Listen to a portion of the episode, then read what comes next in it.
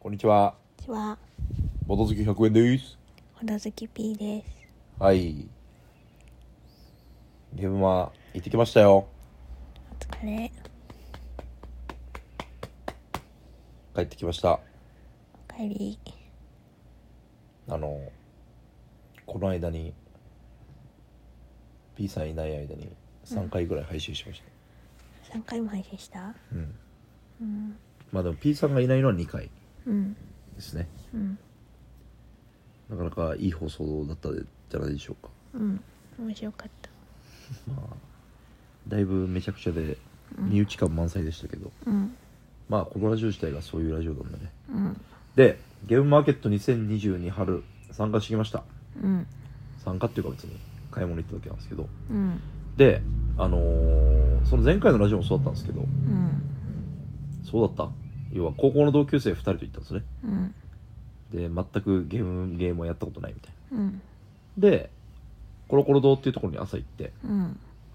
1時ぐらいまで遊んで、うん。まあ、2時ぐらいから行ったのかな。うん。で、うん。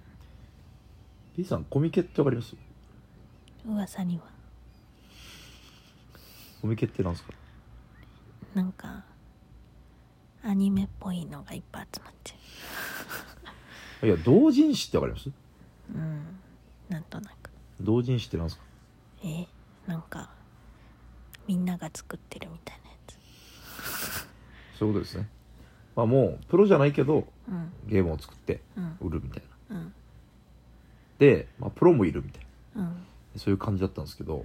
で、まあゲームマーケット、感想としては、うん。すごい面白かったんですよ。うん。まあそれは大前提。うん。なんですけど、うん。なんか一つ思ったのは、うんうーん、やっぱ、あんまりたくさんゲームを買うっていう気にならなかったなっていうのがあったんですよ。うーんこれあくまで、ツイッターにいっぱい上がってる人の感じを見ると、うん戦利品ですみたいな、うんあーみたいなうんいっぱい買ってるんですけどうんあの僕が買ったのはうんそのコミケの会場で買ったのは、うんえーゲームマモンスターあそうだコミケじゃない、うんゲームマで買ったのはうん「モンスターコロシアム」っていうゲームとうん「ゾフィンズー」っていうゲームとうんあとはなぜか読めちゃううんあとは漫画うん「ギークマッシュアップ」っていううんこの4つだけなんですよねうんそれってまあそこそこ少ない方なのかなみたいなうんっていうのもこの同人のところとかって、うもうん今回全く調べずに行ったんですけどうんまずなんか同人のブスって長机1個ぐらいでやってるんですようん人人サークルあたりうんで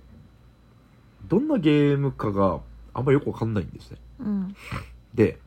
どんなゲームかわかるためには近づかないといけないじゃないですかうんで近づいたらこんなゲームですみたいなうんインストを受けるじゃないですかうんインストっていうか説明うん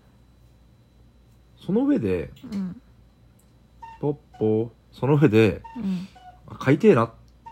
て思えるゲームってぶっうんちゃけほぼないんですよねうんそうなんだうんないうんないんですようんでそういった時にうんあーってなってうんスルーするのはなかなかこっちの精神的に辛いというかうんあれですうん23分5分ぐらい話した後にうんか買わないっていう決断するわけじゃないですかうんなんかまあそれは相手は気にしないよみたいなうんそういう理論もあるかもしれないですけどこっちの精神がちょっときついんですよねうんそうなると、あんまり、ブースに詳しく聞きに行くのも、ちょっとあれかな、みたいな。うん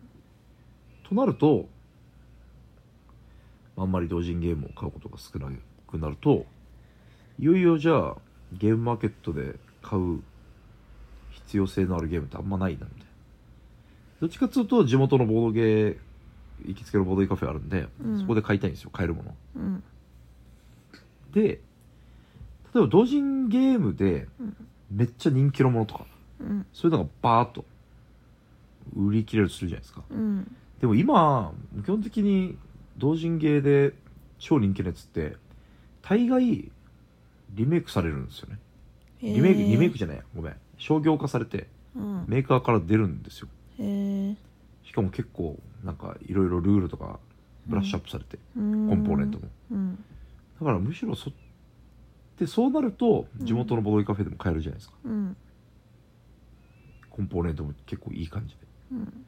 じゃあそれ待った方がいいかなみたいなうんまあでもそもそも買わないと消費されないと思うんですけどうん人気のものは別にみんな買うからうん結局商業される化されるからとなるとなんかそのあんまり現場で買う必要もないかなみたいなあでもその精神削られるのをなくすためにパンフレットがあるんじゃないのうーんでもこれ僕の感覚なんですけどうんまあ同人系のゲームって結構いろいろやることもあるんですけどそこそこ周り好きな人も多いんでうん自分でや友達が持っててうんそれをやる分にはいいんですけど、うん基本的にまあ面白いものに出会う打率があんま低いんですよねうん多分うんで同人って企業と違って自分たちが作りたいっていうものでパッと出てくるわけじゃうんんなんかいろんなこれはもう無理だろうとかうんそういう会議とかを経てないわけじゃん基本的にうんだからかなりそこから自分がお金出してでも買いたいって思えるものに会える確率って低い気がするんですよねうん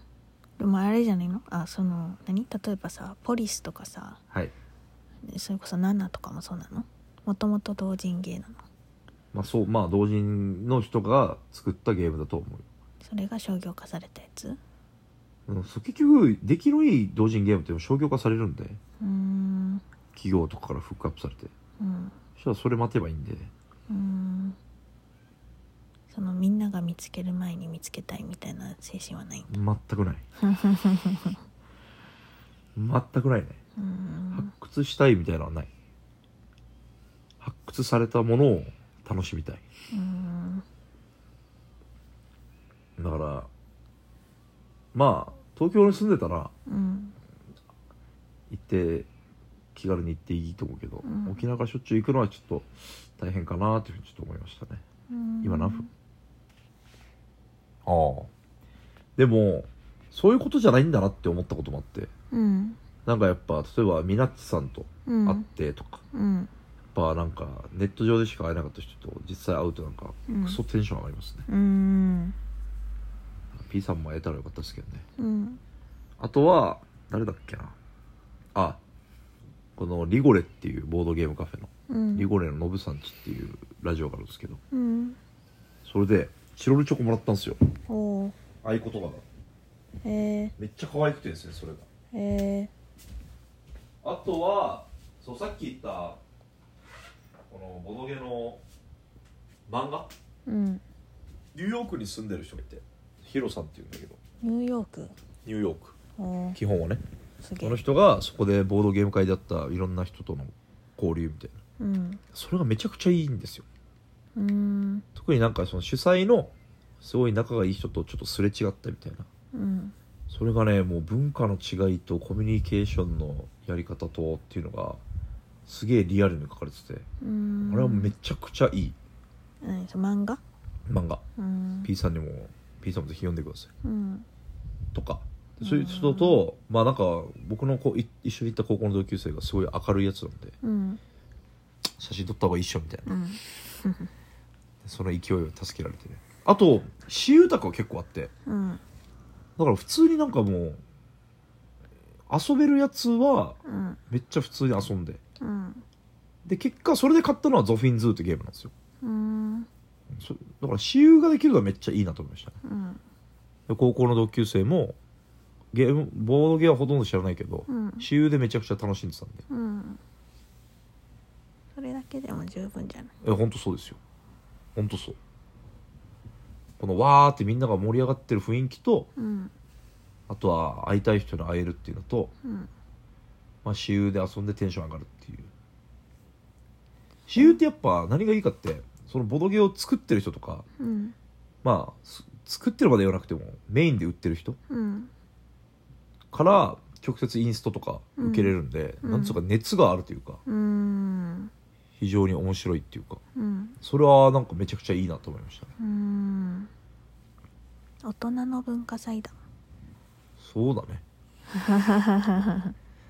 からまあさっなんか前半はちょっとグズグズグズグズ変なこと言ってたけど、うんまあ、別に買うのが目的じゃなくてうんそれ以外の部分がとても面白いからいいかなとうんただ買い物っていう面ではほとんどメリットはないからちょっと思っちゃったな文化祭もそうさまあそうだね確かにみんなの出店なんて確かにだけどあの子にあの子が出してるからとかそうだね応援したいとか雰囲気が楽しいとかあは確かに